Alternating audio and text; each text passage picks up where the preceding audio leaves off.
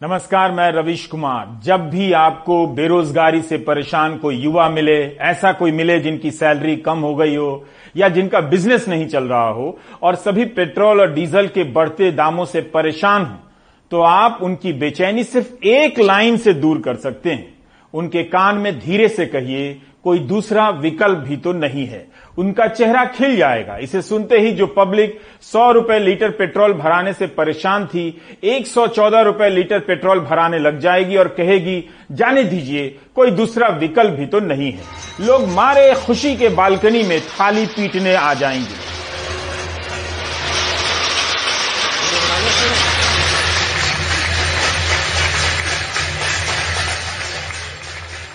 आखिर भारत की गरीब, निम्न मध्यम वर्गीय मध्यम वर्गीय जनता ने 114 से 119 रुपए लीटर पेट्रोल भराकर इस बात को साबित किया है कि अगर कोई दूसरा विकल्प ना हो तो वह 200 रुपए लीटर पेट्रोल आराम से खरीद सकती है। इतनी समझदार जनता को मंत्री भी वही बात समझा रहे हैं कि पेट्रोल और डीजल पर टैक्स इसलिए अधिक है क्योंकि मुफ़्त वैक्सीन दिया जा रहा है, मुफ़्त अनाज दिया जा रहा है। करोड़ों रुपए खर्च कर देश भर में लगे इस होर्डिंग ने जनता को ठीक से समझाया है कि टीका मुफ़्त लगा है और इसके लिए धन्यवाद मोदी जी कहना है। तभी पेट्रोलियम मंत्री हरदीप सिंह पुरी ने याद दिला दिया कि यह इतना भी मुफ़्त नहीं है। पेट्रोल और डीजल पर टैक्स इसलिए अधिक है क्योंकि टीका मुफ़्त है, अनाज मुफ़्त है। छह महीने के दौरान हुए पेट्रोल, डीजल, रसोई गैस, सरसों तेल के दाम और अन्य चीज़ों की महँगाई का खर्चा जोड़िए। आपसे कह रहा हूँ पता चलेगा कि आपने कई हज़ार रुपए इसके नाम पर सरकार को दे दिए जबकि पाँच सौ हज़ार का टीका लगा लेते तो वो सस्ता पड़ता। Now I am not the finance minister for I don't think that's an appropriate answer for me to give but all I can tell you and because it's relevant here that the 32 rupees a liter that we collect provides us the uh, to provide all these welfare services, including one billion vaccine मतलब गरीब की ऊपर वाली जेब से सौ रुपया निकालकर, नीचे वाली जेब में दस रुपया डालकर सरकार कह रही है, हम उनका कल्याण कर रहे हैं। मंत्री जी अगर यही बात कॉरपोरेट को कहते कि हमने जो टैक्स कम किया था आपका, उसे फिर से बहाल कर रहे हैं ताकि गरीब जनता को ज़्यादा राहत दे सके। लेकिन वे ऐसी बात कभी नहीं करेंगे। सरकार यह नहीं बता रही कि कितने लोगों ने पैसे देकर टीके लगाए हैं। उसके पास डेटा नहीं है। सरकार यह बात कैसे कह सकती है? प्राइवेट सेक्टर के लिए 25 परसेंट का कोटा तो सरकार ने तय किया। तो सरकार को कैसे नहीं पता कि कितना टीका प्राइवेट सेक्टर ने लिया? प्राइवेट अस्पतालों में भी टीका लगाने पर सर्टिफिकेट कोविन की साइट से ही मिलता है। तब प्राइवेट अस्पताल क्यों नहीं बता रहे कि कितनों को टीका लगाया? क्या प्राइवेट अस्पताल टीके का रिकॉर्ड ही नहीं रखते हैं? इतना गोरख धंधा चल रहा है इस देश में। भारत बायोटेक और सीरम इंस्टीट्यूट दो ही तो कंपनियाँ हैं। क्या दो कंपनियों से हम ये नहीं जान सकते कि इन्होंने प्राइवेट अस्पतालों को कितना टीका दिया? तो फिर सरकार कैसे कह सकती है कि उसके पास डेटा नहीं है? मगर फ्री वैक्सीन का पोस्टर हर जगह है। जिन लोगों ने पैसे देकर टीके लगाए हैं, क्या उन्हें भी मुफ़्त टीका में गिना जा रहा है? ब्रिटेन में उल्टा हो रहा है। ब्रिटेन के 30 करोड़पतियों ने मिलेनर ने सरकार को पत्र लिखा है कि अगर सरकार कोविड की चुनौतियों का सामना करने के लिए पैसे की तंगी का सामना कर रही है तो वह हम अमीरों पर टैक्स बढ़ा दे, कम कमाने वाले और नौजवानों पर इसका बोझ न डाले। गार्डियन में छपी इस खबर को भारत के अमीर पसंद नहीं करेंगे, डिसलाइक करेंगे और गरीब परवाह नहीं करेंगे, क्योंकि वे अच्छी तरह जान गए हैं कि कोई दूसरा विकल्प भी तो नहीं है। खैर, इस खबर के मुताबिक 30 करोड़पतियों ने वित्त मंत्री को पत्र लिखा है कि अमीर ही टैक्स दे सकते हैं, इसलिए अमीरों पर टैक्स बढ़े। अस्पतालों में काम करने वाले कर्मचारियों, सफ़ाई कर्मियों, शिक्षकों पर भार नहीं पड़ना चाहिए। अमीरी पर टैक्स लगाइए। ब्रिटेन के अमीर समझ रहे हैं कि अगर गरीबों पर बोझ पड़ा, आर्थिक असमानता और बढ़ी तो समाज में अस्थिरता फैलेगी, जिससे आर्थिक विकास पर बुरा असर पड़ेगा। इसलिए अमीरों पर टैक्स लगाकर गरीबों का भला किया जाना चाहिए। भारत में गरीबों पर टैक्स का बोझ है। ब्रिटेन में टैक्स का बोझ गरीबों पर ना पड़े, इसलिए अमीर ही मांग कर रहे हैं कि अमीरों पर टैक्स लगाइए। गार्डियन वाली इस खबर को पढ़ते पढ़ते हमें एक आंदोलन के बारे में पता चला। देशभक्त करोड़पति आंदोलन।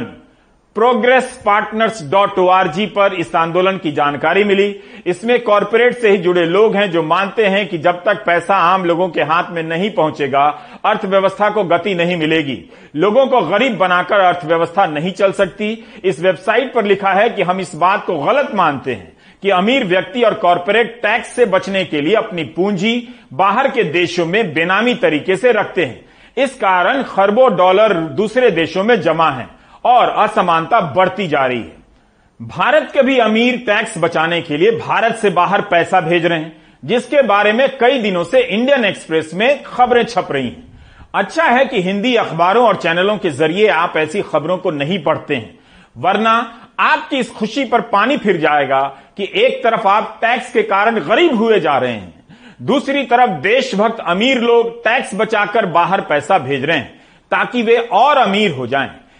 इंडियन एक्सप्रेस की रिपोर्ट में 300 से अधिक भारतीयों के नाम हैं। टैक्स बचाने वाले नवरत्नों में भारत रत्न सचिन तेंदुलकर भी हैं। ये लोग भारत में नहीं बलीज में पैसा रखते हैं। बलीज किन्ने है? गुगलवा में, खोज लीजिएगा। भारत में ऐसी खबर पर कोई हलचल नहीं, जबकि ब्रिटेन के अमीर ही इस पर्दाफाश का हवाला दे रहे हैं और सरकार को चिट्ठी लिख रहे हैं कि टैक्स बचाने के लिए बाहर के देशों में इतना पैसा रखना गलत है, इससे जनता और गरीब होगी। अर्थव्यवस्था में दो तरह के टैक्स होते हैं। एक तो प्रत्यक्ष कर होता है और एक अप्रत्यक्ष कर होता है। प्रत्यक्ष कर तो बहुत ज़्यादा लोग नहीं देते हैं।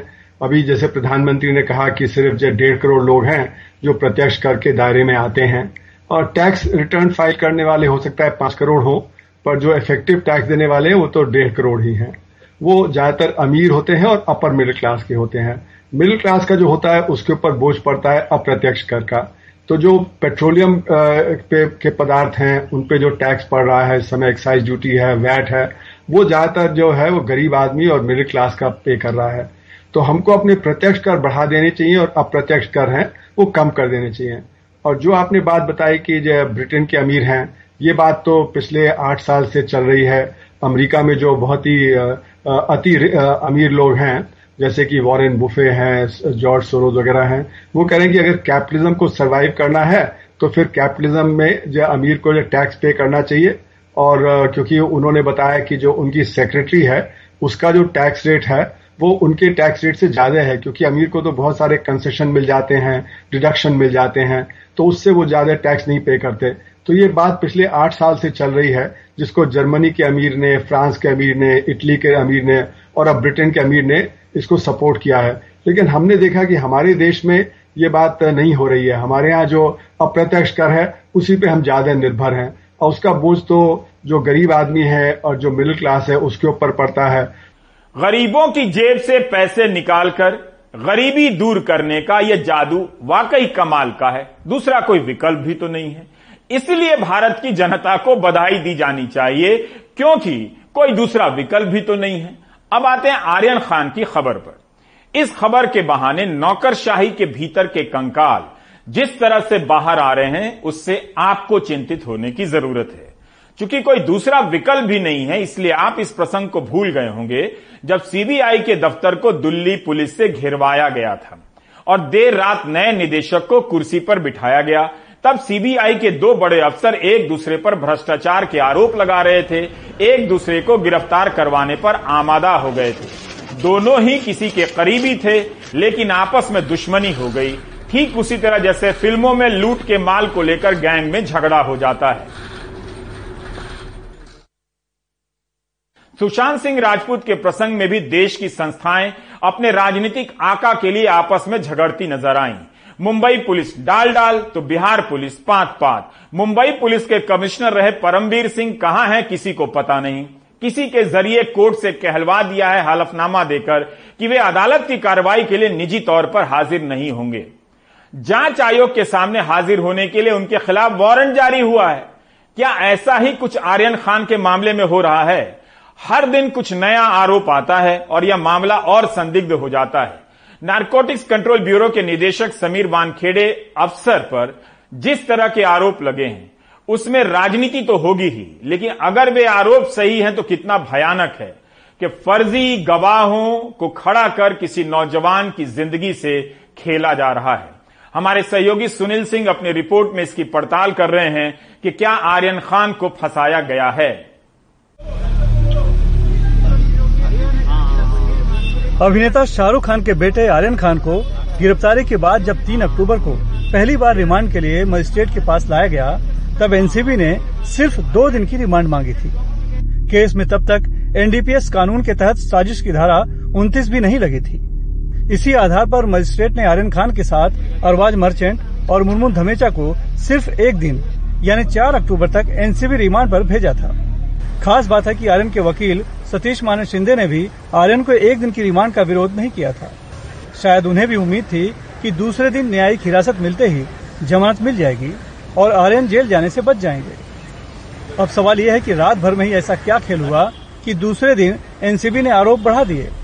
आर्यन और अन्य आरोपियों के खिलाफ साजिश की धारा उनतीस लग गई, जबकि आर्यन खान के पास से एक ग्राम ड्रग्स भी बरामद नहीं हुआ था। न ही उसने ड्रग्स का सेवन किया था। बाकी आरोपियों में से भी वो अरबाज मर्चेंट के अलावा किसी और को जानता तक नहीं था। लेकिन एनसीबी ने उसके दो से तीन साल पुराने व्हाट्सएप चैट के आधार पर उसे इंटरनेशनल ड्रग सिंडिकेट से जोड़ दिया और जाँच के लिए 11 अक्टूबर तक हिरासत मांग ली। 4 अक्टूबर को कोर्ट में एनसीबी के जोनल डायरेक्टर समीर वानखड़े के साथ खुद additional solicitor general Anil Singh भी मौजूद थे जो अमूमन होता नहीं है। नतीजा आर्यन सहित अरबाज और मुनमुन धमेचा की एनसीबी रिमांड 7 अक्टूबर तक के लिए बढ़ गई। हैरानी की बात है कि उसके तुरंत बाद ही इसी केस में आरोपी विक्रांत चोकर, मोहक जायसवाल स्मित सिंह, गोमित चोपड़ा और नुपुर सतीजा को भी रिमांड के लिए कोर्ट में पेश किया गया। लेकिन तब तक एएसजी अनिल सिंह और जोनल डायरेक्टर समीर वानखेड़े दोनों कोर्ट से जा चुके थे। जबकि एनसीबी की दलील है कि ये सभी आरोपी एक दूसरे से जुड़े हुए हैं और पूरा केस एक है। इसलिए इनकी भूमिका को अलग अलग कर नहीं देखा जाना चाहिए। खास बात है कि उन पाँच में से चार आरोपी वो थे जिनके कॉर्डिलिया क्रूज शिप पर आने की सूचना इन्फॉर्मर मनीष भानुशाली और दागदार पंच किरण गोसावी ने दी थी और वो चारों ड्रग्स के साथ वहाँ पकड़े भी गए थे। मतलब साफ़ है कि एनसीबी का पूरा ज़ोर ड्रग कार्टेल्स के आरोपियों की बजाय आर्यन खान की रिमांड बढ़ाने पर दिखा। और जिसका नतीजा भी सामने आया कि पहले मजिस्ट्रेट कोर्ट और बाद में सेशंस कोर्ट ने आर्यन खान की जमानत अर्जी खारिज कर दी। इस बीच अपने दामाद समीर खान की गिरफ्तारी से आहत एनसीपी प्रवक्ता और ठाकरे सरकार में मंत्री नवाब मलिक ने 2 अक्टूबर को हिरासत में आर्यन खान के साथ सेल्फी लेने वाले शख्स किरण गोसावी की असली पहचान उजागर की और मामले में बीजेपी कार्यकर्ता मनीष भानुशाली के शामिल होने का खुलासा कर 6 अक्टूबर को हंगामा बर्पा कर दिया। मनीष भानुशाली दिल्ली में किससे मिल रहा था? मनीष भानुशाली गुजरात में किन मंत्रियों के साथ बैठा था? 28 तारीख तक मनीष भानुशाली गुजरात के मंत्रालय में क्या कर रहा था? 28 को फिर बंबई आता है। फिर एक तारीख के दिन फिर गुजरात में मंत्रालय में जाकर राणा नाम के एक मंत्री है, उनके साथ बैठक करता है। और तीन तारीख को छापेमारी में लोगों को गिरफ़्तार करता है। ये सारे सवाल के जवाब हमें लगता है कि एनसीबी को देना पड़ेगा। एनसीबी ने प्रेस कॉन्फ्रेंस में सफ़ाई दी कि दो नहीं कुल नौ पंच थे और कानून में स्वतंत्र पंच का प्रावधान है। लेकिन क्या पंच को आरोपी को पकड़ने का अधिकार है? एनसीबी के पास इसका जवाब नहीं था।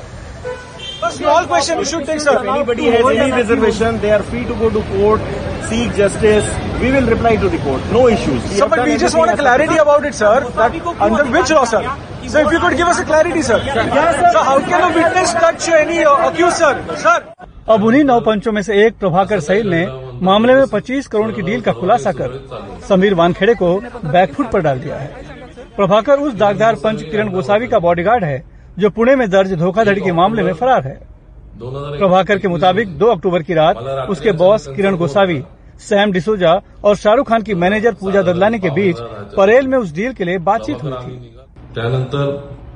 किरण गोसावी, आर्यन खान सह गाडीत किरण गोसावी, आर्यन खान के साथ एक गाड़ी में बैठे। साथ में एनसीबी के अधिकारी भी थे। ये सभी एनसीबी दफ्तर पहुँचे। बाद में मैं चलते चलते एनसीबी के दफ्तर के नीचे जाके रुका। लगभग रात बारह बज के पैंतालीस के आसपास मुझे किरण गोसावी का फ़ोन आया, जिसमें उन्होंने कहा कि समीर वांखड़े ने तुम्हें बुलाया है। बतौर गवाह तुम्हें पंचनामा पर साइन करना है। मैं ऊपर गया तीसरी मंजिल पर और मुझसे एनसीबी के अधिकारी ने कहा कि तुम्हें यहाँ दस्तखत करना है। उस समय समीर वांखड़े वहाँ आए और उन्होंने वहाँ कहा कि इनका साइन लो जल्दी जल्दी। तब उनके अधिकारियों ने कहा कि, साहब, ये ब्लैंक पेपर है। कम से कम नौ से दस पेपर पर मुझसे साइन लिया। उन्होंने मुझसे आधार कार्ड मांगा। मैंने कहा कि आधार कार्ड नहीं है मेरे पास। इसलिए मैं तुम्हें वो व्हाट्सअप करता हूँ। उनके नंबर पे मैंने वो व्हाट्सअप किया। सर सर क्या कहेंगे एलिगेशन सर एनसीबी के जोनल डायरेक्टर समीर वानखेड़े पर नवाब मलिक और भी कई आरोप लगा चुके हैं। उधर एनसीबी के जोनल डायरेक्टर समीर वानखेड़े अपने ऊपर लगे सभी आरोपों को बेबुनियाद बता रहे हैं। लॉकडाउन के टाइम पे ये जो आरोप लग रहे हैं बिल्कुल गलत आरोप है आप भी देख सकते हैं कब गया है हम हमारे हेडक्वार्टर्स ने एक प्रेस रिलीज़ भी इशू किया है। तो वो टाइम पे आप खुद वेरीफाई कर सकते लॉकडाउन था नहीं। जैसा कि मैं कह रहा हूँ कि इकोनॉमिक टिकट पे गया हूँ मैं। और ज़्यादा मैं एक्सप्लेनेशन इस पे देना भी नहीं चाहूँगा, क्योंकि ये बहुत ही घटिया आरोप है। मतलब ये कि cruise ship drugs party case अब ड्रग्स के खिलाफ एक सामान्य मामला नहीं, बल्कि केंद्र और राज्य के बीच एक राजनीतिक लड़ाई का रूप ले चुका है, जिसमें एजेंसियाँ मोहरा बनी हुई हैं। और बीच में पिस रहे हैं आर्यन, अरबाज और मुनमुन धमेचा जैसे युवा, जो गलत समय पर गलत जगह मौजूद थे। अभी मामले की जाँच चल रही है और मुकदमे का फैसला आने के बाद ही कोई निर्दोष या दोषी साबित होता है। लेकिन इस मामले में जिस तरह साजिश की कड़ियाँ जोड़ी जा रही हैं और व्हाट्सएप चैट को एक कथित जुर्म का आधार बनाया जा रहा है, वो दुर्भाग्यपूर्ण है। एनसीबी का दावा है कि अब तक पकड़े गए सभी बीस आरोपी एक दूसरे से जुड़े हुए हैं और ड्रग्स सिंडिकेट का हिस्सा हैं, जबकि हकीकत कुछ और ही सामने आ रही है। सूत्रों के मुताबिक गिरफ़्तार 20 आरोपियों में से चार से पाँच ही ऐसे हैं, जिनके नाम इन्फॉर्मर किरण गोसावी ने एजेंसी को दिए थे। तीन अक्टूबर को गिरफ़्तार दिखाए गए आठ में से चार आरोपी मोहक जायसवाल, स्मित सिंह, गोमित चोपड़ा और नूपुर सतीजा उन 20 संदिग्ध लोगों में से हैं, जिनके नाम किरण और मनीष ने दिए थे। जबकि गोपाल जी आनंद, समीर सहगल, मानव सिंघल और भास्कर अरोड़ा कोऑर्डिनेटरशिप पर पार्टी आयोजित करने वाली इवेंट कंपनी से जुड़े हैं। यहाँ तक कि जिस मुनमुन धमेजा को आर्यन और अरबाज के साथ गिरफ़्तार कर पहले दिन कोर्ट में पेश किया गया, वो भी इसके पहले कभी आर्यन या अरबाज को नहीं जानती थी। आर्यन खान के वकील सतीश माने सिंधे कोर्ट में ये कह चुके हैं कि आर्यन को क्रूज शिप में निमंत्रित किया गया था। एनसीपी नेता नवाब मलिक की माने तो आर्यन को क्रूज शिप में बुलाने के लिए दबाव डालने वाले कोई और नहीं, बल्कि प्रतीक गाबा, ऋषभ सचदेव और आमिर फर्नीचर वाला थे। दो अक्टूबर की रात में आर्यन और अरबाज के साथ इन तीनों को भी संदेह के आधार पर टर्मिनल से एनसीबी दफ्तर लाया गया था, लेकिन फिर छोड़ दिया गया। सवाल है, अगर वो तीन इस साजिश का हिस्सा नहीं थे तो अरबाज और आर्यन कैसे हो सकते हैं? सवाल यह भी है कि जब इन पाँचों का नाम इन्फॉर्मर की संदिग्ध लिस्ट में नहीं था तो फिर इनकी तलाशी क्यों ली गई? क्योंकि एनसीबी खुद कह चुकी है कि सूचना के मुताबिक वो 20 संदिग्धों की तलाश में गई थी। वैसे आर्यन और अरबाज के लीक हुए पंचनामे में लिखा गया है कि अरबाज के हाव भाव पर शक होने की वजह से उसकी जाँच की गई। उसके जूते से पाँच ग्राम चरस मिलने के बाद आर्यन की भी तलाशी ली गई। आर्यन के पास ड्रग्स तो नहीं मिला, लेकिन उसके व्हाट्सएप चैट में ड्रग्स से जुड़ी बातचीत मिली। एनसीबी के मुताबिक आर्यन के मोबाइल फ़ोन से मिले ड्रग्स से जुड़े व्हाट्सएप चैट, उसके खिलाफ एक अहम सबूत है। हालाँकि सुप्रीम कोर्ट पहले ही साफ़ कर चुका है कि सिर्फ़ चैट के आधार पर किसी को दोषी नहीं साबित किया जा सकता, उसके लिए कोरोबोरेटिव सबूत भी होने चाहिए। नहीं, व्हाट्सएप चैट सबूत के मामले में नहीं माना जाता है। हाँ लेकिन उसको आप अगर एकदम कुछ स्ट्रॉन्ग चीज़ अगर रिकॉर्ड पे आ जाए, कोई फ़ोटो कोई सब्सटेंस कोई एविडेंस अगर आ गया then it can be considered यहाँ पे मेयर चैट्स की बात हो रही है। ऐसा नहीं है कि कोई ड्रग्स का फ़ोटो खींचकर किसी को भेजा हुआ है और बोल रहा है कि ये चाहिए क्या? ये अगर होता तो आज हम शायद इस चीज़ में रिप्रेजेंट नहीं कर रहे होते। वैसे धारा सड़सठ के तहत दिया बयान भी अब सबूत नहीं माना जाता है, जब तक कि उससे कोरोबोरेट करते हुए कोई और सबूत नहीं होते हैं। इस लिहाज से आर्यन ड्रग्स लेता है, ये साबित करना भी एनसीबी के लिए मुश्किल होगा। इस बीच मामले में एक नया मोड़ आ गया है। एनसीबी का एक अहम गवाह और धोखाधड़ी के आरोप में फरार। किरण गोसावी ने एनडीटीवी को बताया कि वो लखनऊ पुलिस के सामने समर्पण करने जा रहा है। गोसावी ने बताया कि जब से उसका नाम सामने आया है, तब से उसे लगातार धमकियाँ मिल रही हैं और अपनी जान बचाने के लिए वो भागा भागा फिर रहा है। मुंबई से सुनील सिंह, एनडीटीवी इंडिया के लिए।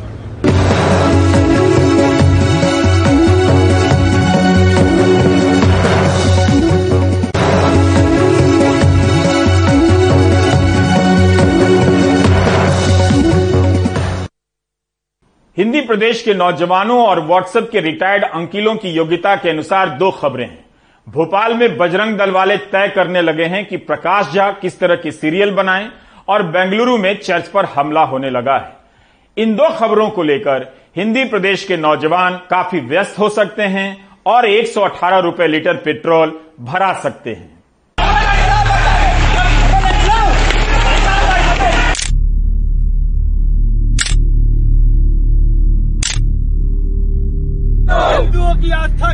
खिलवाड़ बंद करो। बंद करो बंद करो। भोपाल में पुरानी जेल में वेब सीरीज़ आश्रम तीन की शूटिंग के दौरान बजरंग दल के कार्यकर्ताओं ने तोड़फोड़ की। प्रकाश झा के साथ झूमा झटकी हुई। वैनिटी वैन समेत पाँच गाड़ियों में भी तोड़फोड़ की गई। बाद में पुलिस ने हंगामा करने वालों को खदेड़ा। हंगामा करने वालों की मांग थी वेब सीरीज़ का नाम बदला जाए। भोपाल की धरती पर आकर के वो अपनी फ़िल्म बना लेगा। बजरंग दल चैलेंज के है इस फ़िल्म को बनने नहीं देंगे। अभी केवल मांग करते हैं? अभी केवल प्रकाश झा का मुँह खाना खड़ा है। अभी देवल को ढूंढ रहे हैं। अपने भाई से सीखे कुछ। सोमवार सुबह शूटिंग जारी रही। पुलिसकर्मी पूरे रास्ते भर तैनात थे। हालाँकि गृह मंत्री भी हुड़दंगियों के सुर में सुर मिलाते नज़र आए। हमारी भावनाओं को आहत करने वाले दृश्य फिल्माते क्यों हो? और हिम्मत है तो किसी दूसरे धर्म की भावना को आहत करने वाला कोई दृश्य क्यों नहीं फिल्माते हो? आश्रम वाले मामले में भी हम एक स्थायी गाइडलाइन जारी करने वाले हैं कि आपत्तिजनक अगर कोई सीन है या किसी धर्म की भावना को आहत करने वाले कोई सीन अगर आपकी स्टोरी में है तो पहले प्रशासन को वो स्टोरी दें और अनुमति लें, उसके बाद ही वो फिल्मांकन करें। क्यों? आश्रम नाम क्यों? और किसी दूसरे का रख के दिखाओ। समझ में आएगा फिर। कांग्रेस का आरोप है ऐसी घटनाएँ सरकार के संरक्षण में हो रही हैं। सरकार के संरक्षण में तो हो रहा है तो किसकी हिम्मत है कि क्रू मेंबर को दौड़ा दौड़ कर पीटे निर्देशक पे शाही फेंक दे और पुलिस की मौजूदगी में करे वाहनों में तोड़फोड़ कर दे। इस पूरे मामले में फ़िलहाल प्रकाश झा ने न तो पुलिस में शिकायत की है न ही मीडिया में अपना पक्ष रखा है। आश्रम के अभिनेता बॉबी देवल के पिता भाई सत्तारूढ़ दल के नेता हैं। खैर सुटेबल बॉय को लेकर जो विवाद हुआ था, उसके बाद मध्य प्रदेश सरकार ने दिशा निर्देश बनाने की बात कही थी, उसका क्या हुआ ये तो नहीं पता, लेकिन अब आश्रम के बाद वापस से ऐसी ही बात चल रही है, यानी सेंसर बोर्ड से पहले ज़िले के बाबू कहानी पर कैंची चलाएँगे। दुखद, उन मंत्रियों का रवैया भी है जो अपने बयानों से किसी खास धर्म या संप्रदाय के नुमाइंदे नज़र आते हैं, पूरे राज्य के नहीं। दुखद, उन फिल्मकारों का रवैया भी है जो अपने फ़िल्मों के ज़रिए तो क्रांति की बात करते हैं, लेकिन अपने ऊपर हुए जुल्म की शिकायत तक दर्ज कराने नहीं आते। भोपाल से कैमरा पर्सन रिजवान खान के साथ, अनुराग द्वारी एनडीटीवी इंडिया।